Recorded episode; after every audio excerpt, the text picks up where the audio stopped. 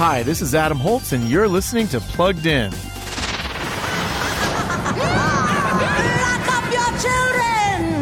Yes, Salem, we're back! In the new movie Hocus Pocus 2, now streaming on Disney Plus, a trio of witch sisters who terrorized a group of kids in 1993 is back. Now, a teen named Becca refuses to believe a local legend. It says that when a virgin performs a magical ritual on Halloween, the Sanderson sisters will rise again to wreak havoc. This rated PG sequel wants us to laugh at its witchy shenanigans, but it has a lot of occult content. The witches also hate the church and even joke about misusing the Lord's name. So we're giving Hocus Pocus 2 a one and a half out of five for family friendliness. Read the full review at pluggedin.com slash radio. I'm Adam Holz for Focus on the Family's Plugged In Movie Review.